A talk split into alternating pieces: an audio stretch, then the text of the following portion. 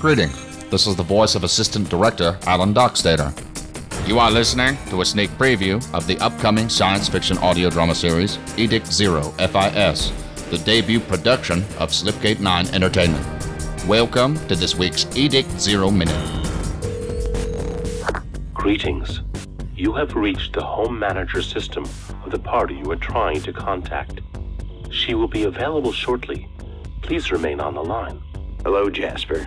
Did I catch Jules at a bad time? Please remain on the line, sir. Jasper, you act like we don't know each other. It's me, Marcus. Don't you remember? I am a machine. I remember all things, but I do not remember you. Therefore, you are either mistaken or astonishingly forgettable. Choose according to your preference. Have I just been insulted? There is an 82% probability that you have just been owned. Set the music volume to 5. Mute television. The caller is Marcus Briggs. Are you sure that you wish to converse with him? Yes, I contacted him. Don't worry. Don't worry.